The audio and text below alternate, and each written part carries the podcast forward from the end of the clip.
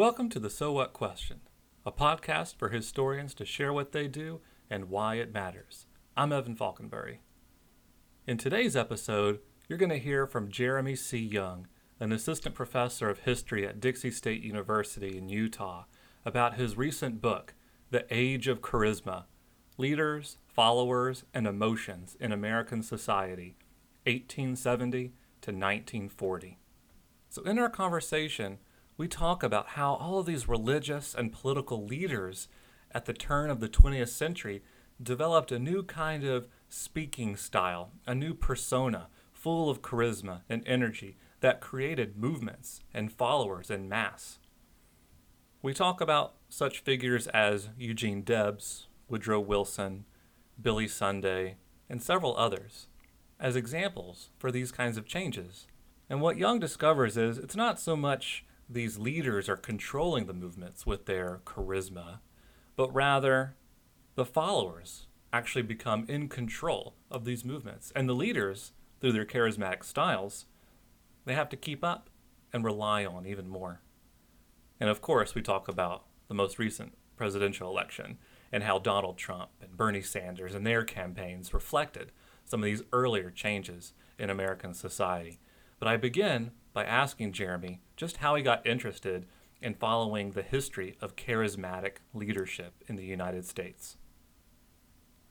I was always interested in the is- issues of emotion in politics and of emotional leadership and the relationship between leaders and followers. I wasn't necessarily, when I began graduate school, sure what I wanted to do with that. In fact, I originally, when I applied to graduate school, I told all of the professors I was considering working with that I wanted to write a book about Woodrow Wilson, and basically a, a book very similar to John Milton Cooper's book about him or Arthur uh, August Heckscher's book about him, arguing that uh, the League of Nations was a good thing and Woodrow Wilson was a great leader, and I was quickly disabused of that notion because I really didn't have anything new to say about Woodrow Wilson, and right. ultimately, even now, I I don't really agree with what I wanted to say about Wilson initially. My advisor, Michael McGerr at Indiana University, um, very wisely encouraged me. He didn't reject that idea. He just encouraged me to think about what it was about Woodrow Wilson that particularly interested me, and what it was that I really wanted to say about. And I realized that what I was interested in was not so much the League of Nations, but more the way that Wilson's speeches had this emotional content and the way that people reacted to him emotionally. And so we started working on a project about leadership. And for a while, I said that I was doing studying the history leadership in the Gilded Age and Progressive era. But ultimately, I came to the conclusion that I was more studying the history of followership. I was studying what it was like to listen to a charismatic leader and to engage with them on an emotional level. And that's when I really found what I wanted to talk about. So I like to say I did, in fact, write a book about Woodrow Wilson. He does have a half a chapter in this book, but only after I figured out what I really wanted to say about it. Yeah, so what was it, I mean, about I don't know whether it was growing up or in school or whatever. I mean, were you have you been political or have you been interested in politics and that history and have you had like a longer I guess interest in the way that people follow politics before you came to this project? I was a political junkie as a kid, um, and I uh, really I, a political junkie without necessarily a defined ideology until I got to college. Um, I was very uh, um, excited about this uh, local city councilman in Arizona where I was growing up.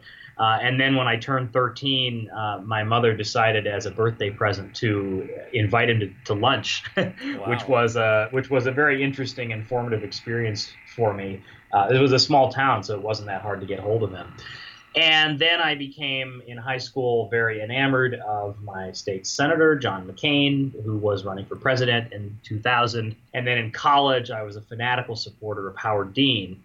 And what all of that had in common for me was that I was very interested in the ways that that emotions worked in these political relationships. I didn't, as you can tell from that eclectic list of candidates, I wasn't particularly interested in in their ideas. I, I did develop a political ideology, but only later. I was more interested in the way that they connected with people like me, who were uh, who were emotional, charismatic followers, if you will. And eventually, I wanted to study that in a historical context because I felt sort of I, I spent a lot of time as a as a kid and in college feeling that our politics were deprived of the kind of emotion that people like Theodore Roosevelt and Wilson brought to politics in the progressive era. Only after I undertook an exhaustive study of those figures did I decide that, in fact, Theodore Roosevelt and Woodrow Wilson were not as charismatic as I thought they were, and other people were more charismatic in the same time period.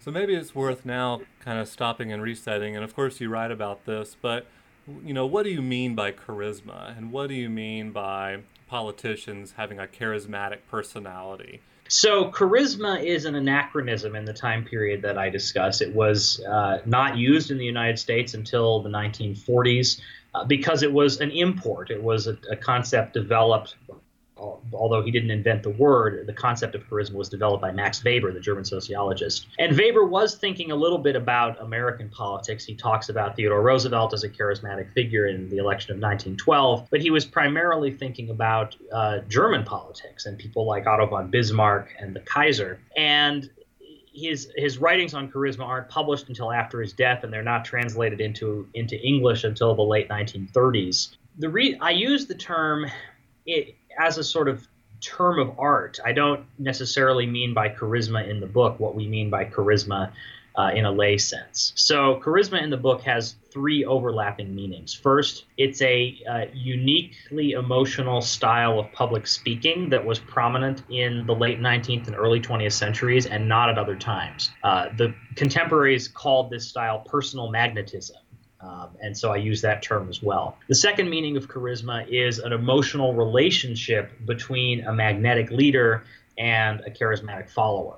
Uh, and I spend a lot of time in the book chronicling that as well. And the final meaning of charisma is a discourse of democracy. It's a way of discussing the idea of popular participation in government and the role of emotions in democratic politics. And that's also something that a lot of people uh, are arguing about, not only in the time period I study, but in the present day as well.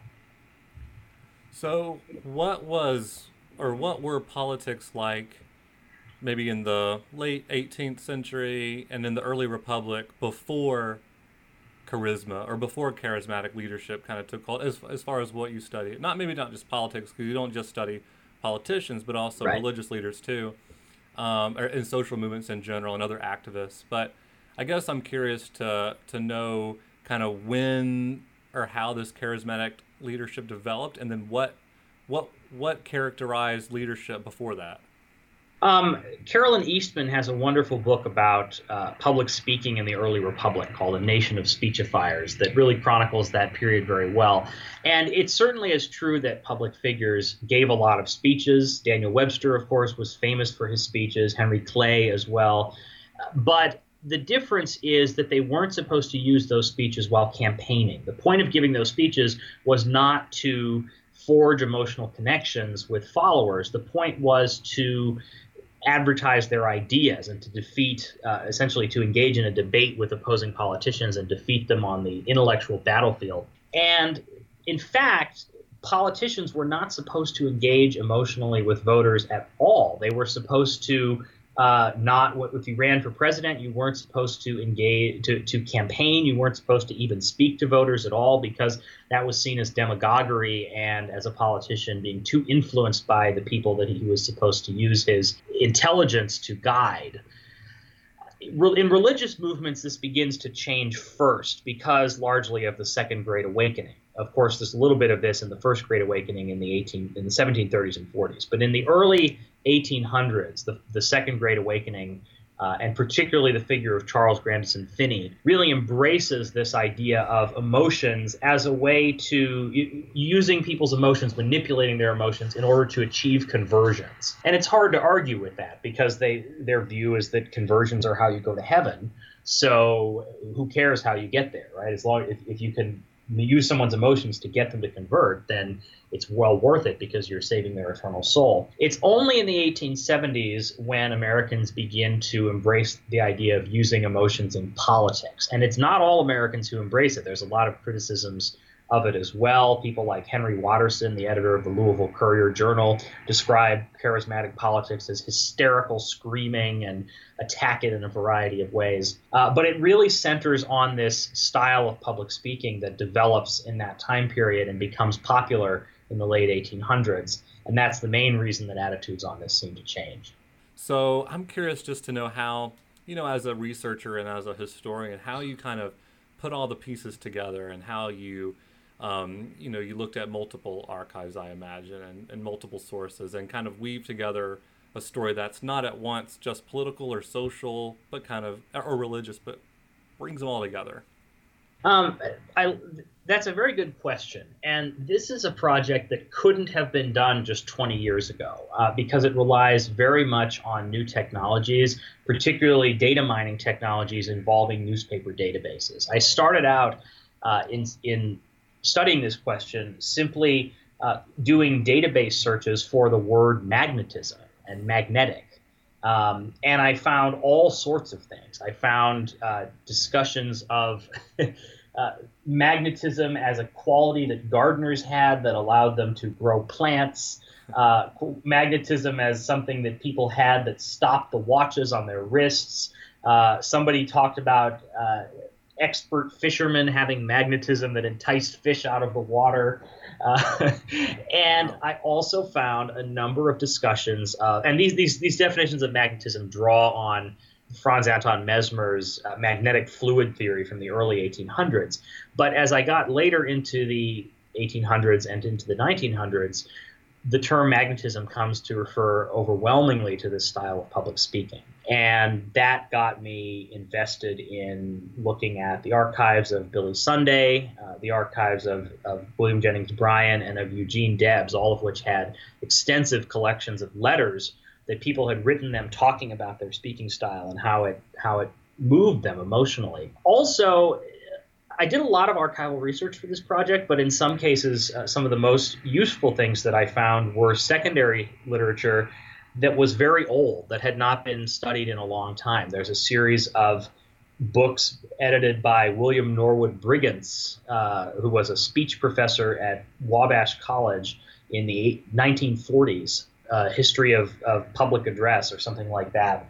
Those books they contain ch- individual chapters that are exhaustive discussions of individual leaders' speaking styles that drew me to a number of different sources um, and were really very helpful. So, so database searching and those forgotten secondary sources played a very large role. A, history and criticism of American public address. That's what that book is called.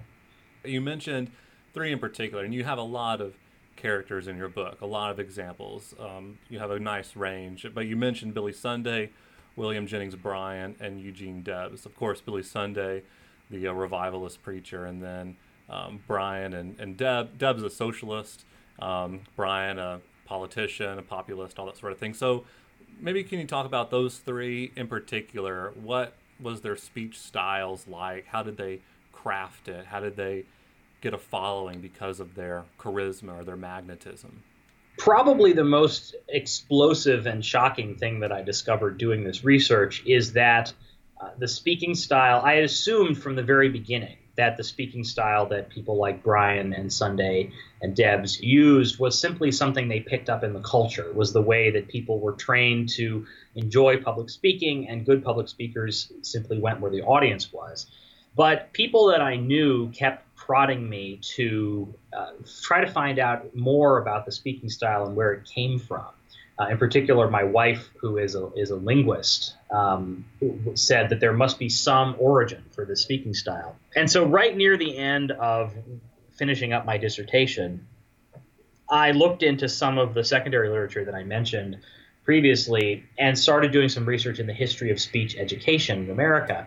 And it turned out that William Jennings Bryan, Billy Sunday, Henry Ward Beecher, Wendell Phillips, and several other of the of the most important charismatic speakers had all studied from textbooks that were based on the same work, uh, a book called The Philosophy of the Human Voice by uh, written by James Rush, the son of Benjamin Rush, signer of the Declaration of Independence. Oh yeah. And and this book, which was I mean the book itself was unreadable, six six hundred pages of dense theory, but it was made into a series of textbooks by other authors. It describes with great precision how all of these people spoke. And in fact, uh, one of the textbooks combined this speaking style with a gestural system borrowed from an, uh, an English clergyman, which there are illustrations of this gestural system in the textbook, and there are photographs of William Jennings Bryan speaking in 1908. They are exactly the same. In one of the photographs, Bryan's feet are placed in the same way that they are in the illustration that corresponds to the motion that he's making. It's just astonishing. These, this was not a style that, that developed naturally, although some people, like Eugene Debs, who didn't have training in it, uh, adopted it from seeing other people use it. But it was a style that was taught in speaking public speaking classes, and not all public speaking teachers used this style, and the ones who didn't, their students did generally did not do as well. The the, the amazing thing about this is that these students the, the, people who studied this style, you know, this the book was written in 1827, and it's only in the 1870s, 80s, and 90s that this style begins to bear fruit, and that's because the textbooks are published in the in the 1830s, and people have to read them and then grow up and become prominent leaders before you start to hear the effects of the style. Now, what's surprising to me is that no one at the time had any idea that this was going on, with the exception of Henry Ward Beecher, who wrote about how he was influenced by these textbooks. Nobody else really thought that their elocution training was particularly important in, in shaping their speaking style, and people ordinary Americans who wrote about personal magnetism in their letters and newspaper columns never mentioned James Rush. They didn't realize that they were listening to a, cr- a, crafted, created style invented by someone in the early 1800s. But that's exactly what they were doing. I guess I was wondering more about the audiences, uh, two audiences in particular, Look, both followers of Billy Sunday, Bryan, Debs, all these others you mentioned, and also the press. So you know, for regular people, what was it about, you know, just a kind of personal magnetism, a speeching style that drew them in? And also from the press, their point of view, I mean, what was it that captured the press? Because you have a lot of accounts, newspaper um, uh, journalists writing about a style of a speaker. So what was it that like drew in the press to write about this in, in these particular ways as well? So both the people and the press. Two good questions. So um, every charismatic speaker had a basic formula that included three elements. They would begin their performance not by speaking, but with a musical performance, either a hymn sing if it was a if it was an evangelist, or a brass band if it was a politician. And then they would follow that up with a speech, and then they would conclude with a handshake. They would basically make themselves available to shake hands with their uh, with their followers, uh, as many as wanted to. And that handshake sort of cemented each one of those of those aspects played an important role in in the charismatic experience. Followers would become emotionally sort of free up their emotions through the music. Then they listened to the speaking style and it was simply emotionally affecting to them. It's hard to know why in particular they were drawn to it. But it is a very emotional style. It has a, a very wide range of pitches, a wide range of volumes, uh, very over the top gestures. Uh, and followers, it's the kind of style that you're not going to be bored by. Either you're going to think it's ridiculous and a little unsettling, or you're going to be deeply moved by it. And so followers generally were deeply moved by it. And then in the handshake, that gives them an opportunity to cement their emotional connection with the leader. People talk about these handshakes decades later as the moment when they realized that they were destined to follow this leader forever. Uh, it's, it's very affecting for them. As far as the press, um, journalists in some cases are supportive of charisma. In some cases, they're opposed to it. Henry Watterson calling it hysterical screaming. And in other cases, they're just completely baffled by it. Um, there's a uh, there's a, a, a journalist who writes an article about the Pennsylvania boss, Matthew Stanley Quay, who was notoriously corrupt. And he says, Why is it that Matthew Stanley Quay got this incredible standing ovation at, I think, the, I can't remember what party he was in, the Republican National Convention? Um, and it doesn't make any sense. He's corrupt. He sells out the people's interests, and yet people cheer for him like they cheer for no one else. It must be because of personal magnetism so journalists are very interested in trying to understand the style. Some of them are, are more skeptical than the audiences that they cover, but others are just remarkably impressed by the effect that this style has on audiences and in some cases on the journalists themselves. You don't certainly don't make it appear that the followers of these uh, charismatic leaders they're not dummies just falling for you know charisma. They're not being fleeced, but you know you part of what you're writing about is how you know the charisma charges up the followers in a sense, and like they become uh, part of a movement for something greater. So I guess I'm curious too about how charisma motivates, uh, what kind of action it leads to, um, whether from you know a religious angle, a political angle, or something like that. But how you, how did you measure reactions and um, changes in people?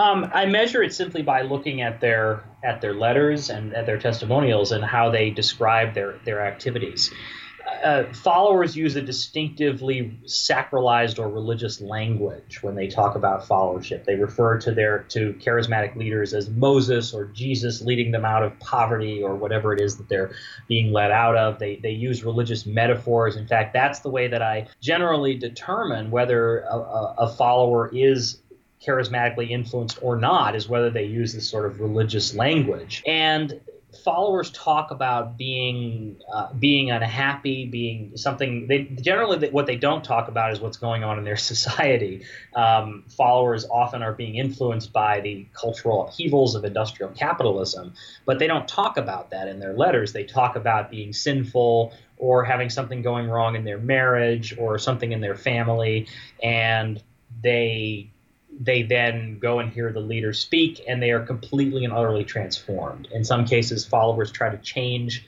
their their lifestyles to match what the leader tells them to do. In other cases, they try to act like the leader. Um, one letter writer says he goes around to meetings and people call him Billy Sunday, and he thinks that's great because he loves Billy Sunday and wants to be just like him. And uh, but they they do more than that. They don't just transform themselves. They also transform uh, society. They engage in if they're religious followers in in conversions of others. Uh, one wealthy follower of Billy Sunday, Lucius A. Eddy, a bank president in Syracuse, New York, converted 4,000 people because he was converted by Billy Sunday. They uh, form clubs designed to promote uh, Billy Sunday's message or William Jennings Bryan's uh, free silver ideology, or in some cases, they get directly involved in the campaign himself. There's a letter from a, a, a, follower of William Jennings Bryan saying that he's given up his business to work full time for the campaign. Another follower of Bryan, a medical doctor, writes to Bryan and says that he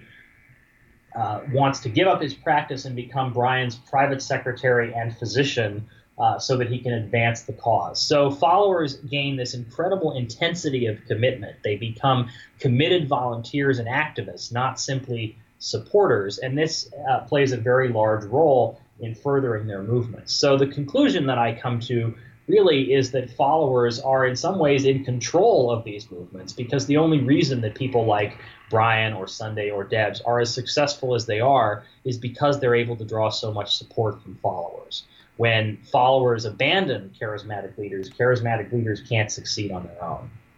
There, charisma is something that is very racialized and gendered in in American history. Uh, it's not a surprise that all the people that I've talked about are white men, because when white women and African American men and women attempt to use this style, they are uh, often attacked uh, for use doing the same things that a white man would be accepted for doing. Um, Henry Adams famously writes that listening to a woman speak charismatically, listening to the moo of the cow, the bray of the ass, or the bark of a dog. And that is the general attitude that is aimed at people who are not white men who try to use this style.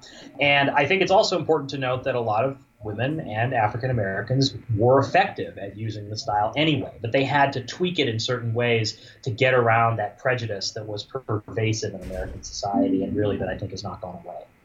So, did charismatic leaders ever promise too much, or did you know what they were talking about and the way they talked about it? Did it lead to letdown? I mean, did people get so hyped up and sold out, sold their businesses, you know, converted the masses? but then you know you know things happen and not everything always works out the way that you believe is going to. So i'm wondering about you know failed promises things that didn't work out like Bryan not ever becoming president. You know what happened to the people that were so sold out for them? Charisma tends to be something that is used by politicians and activists who are not able to succeed using more traditional mechanisms. So it is often used by people who are already going to fail before they adopt charisma as a sort of hail mary. And because of that, a lot of these people did fail. William Jennings Bryan runs for president three times, doesn't win a single time. Um, Debs doesn't even come close to winning, of course. And what happens is because they fail, uh, it, it, actually keeps them from disappointing their followers because it, followers don't get disappointed when you fail. They get disappointed when you win and then don't do what you what, what you tell them you were going to do. If Bryan had become president and nothing in their society had really changed, then they might have become very disillusioned. But that never happened. The other thing is a little bit of this is selection bias because we don't really have letters from people who say, "I loved you, William Jennings Bryan, but then you failed to get elected, and now I'm mad at you, and I wish I'd never followed you." Those people don't tend to write letters, uh, and if they do write letters, those letters don't tend to be saved by the private secretaries who are collecting letters for these figures. So we only tend to hear from the people who who had a good experience. You end your study around 1940, but um, you know how does this you know new wave of charismatic leadership how does it change American democracy? I think that's one of the you know the finer points of your book about the kind of long-term change that uh, that it institutes in the way people communicate, the way leadership uh, functions, the way politics moves forward, the way that religion works and spreads. The speaking style of personal magnetism obviously is dead, right? We, we can hear this in early recordings of, of William Jennings Bryan and other figures in the 1920s, but after that, it really is, it really dies out, and you never hear it again. What does happen is that this that the other two aspects of charisma, the charismatic relationship, the emotional connection between leaders and followers, that survives into the present day, as does this pervasive sense that politicians and other types of leaders really owe a certain emotional availability to their followers. Never again do you have presidential candidates who lock themselves away in their house and fail to campaign for office, even if they're not good at campaigning. They have to shake hands, kiss babies, give speeches, and be emotionally available, or they're viewed as undemocratic and elitist. Uh, same thing with ministers. Rarely do you see ministers who just shuffle out onto the stage, read their prepared text, and leave, and never talk, never even make eye contact with their congregation. That is something that's just gone. And so this idea that to be a leader you have to be emotionally available to your to your followers. That's something that really is a lasting legacy of charisma into the present day. And I think it's something that we really owe not to the speaking style, but to the followers themselves who came to demand this as part of their experience. Well, I got to ask about Donald Trump. So, I mean, I, I, get exactly what you're saying about that kind of charismatic leadership is, um, you know, no longer is around. But of course, you know, Trump had some kind of charisma to him that attracted enough followers uh, to to put him into the White House. So I just wonder, you know, what connections you might see between some of these charismatic leaders of um, late 19th, early 20th century, and our current president, Donald Trump? Well, when I watched in particular the rallies that Trump was holding and also the rallies that Bernie Sanders was holding in 2015 and 2016, I thought to myself, I've seen this before. it was very, very much an evocation of what I had been reading about. And this kind of rally based politics really uh, has not been particularly prominent in American society since the 1920s because it's been overwhelmed by the politics of advertising Here we had two candidates that, at least initially, didn't spend a lot of money. Trump had a lot of money but didn't spend it, and Sanders did not have a lot of money. Using the rally to get their message out, to get armies of committed volunteers to carry their message uh, without having to use advertising in the way that more traditional campaigns did. And certainly their speaking styles are not the same as the style of personal magnetism. And they added new innovations to the style of charisma. So, for instance, Donald Trump was able to get the media to cover his rallies on a national level, um, which allowed him both to have in person contact with the voters at the rallies, but also to have to use them as national public service announcements to to or infomercials for his campaign. And Sanders was able to monetize his rallies by taking down people's email addresses and then using them to uh, recruit money to fund his campaign very effectively by the end. Um, my take on this, uh, and I'll, I'll, give you an apolitical answer here. My take is uh, whatever your politics, charisma is a tool that can be used for good or for ill.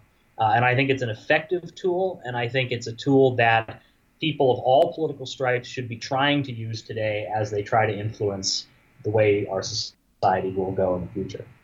I think it's a book that is very interesting to a general audience, both because it's just full of interesting anecdotes. Um, you, you, get to read about James Rush uh, trying out his charismatic theories on his horses, and the woman who sued uh, John Philip Sousa, arguing that it was illegal for him to use his own name in promoting his his his works because she owned the copyright to it, and all sorts of fun stuff like that. But in terms of the argument, I think it's a very relevant argument to a general audience. I think that this is a book that, and it doesn't make the point explicitly. It, explicitly, it's about history, but I think it's it's something that a book that has a lot to say to us today. I think it has to tell us about the importance of emotion in politics and in society, and that it that it's something that we need to embrace as a society, that we need to embrace in all parts of the political spectrum, and that we we need to understand that emotional experience of politics does not mean idiocy. It does not mean ignorance. It, it means it, it's a different way of engaging with, ideas and engaging with leadership. And it's something that a lot of Americans do, and it's something that uh, that I think um, is is something that we really should should keep in mind going forward. There's this wonderful quote by Henry Ward Beecher, perhaps the most effective charismatic speaker in the entire movement, who was a, a minister and the brother of uh, Harriet Beecher Stowe, author of Uncle Tom's Cabin. And Henry Ward Beecher says in his uh, in his Yale lectures on preaching in 1872, he says there is in every congregation perhaps six to one who will watch for the emotional part of the sermon, saying, "That is the preaching I want. I can understand what I feel." And he says they are fed by their hearts. They have as much right to be fed by their hearts as the others have to be fed by their reason. And I think right there he's expressed the message of the book and really the message that I hope it brings to a general audience. Thanks for listening to the So What Question. Visit our website at sowhatquestion.wordpress.com Follow and subscribe to us on iTunes, SoundCloud, or Stitcher, and please rate and leave comments for us as well. We'll be back in a couple of weeks with a new episode.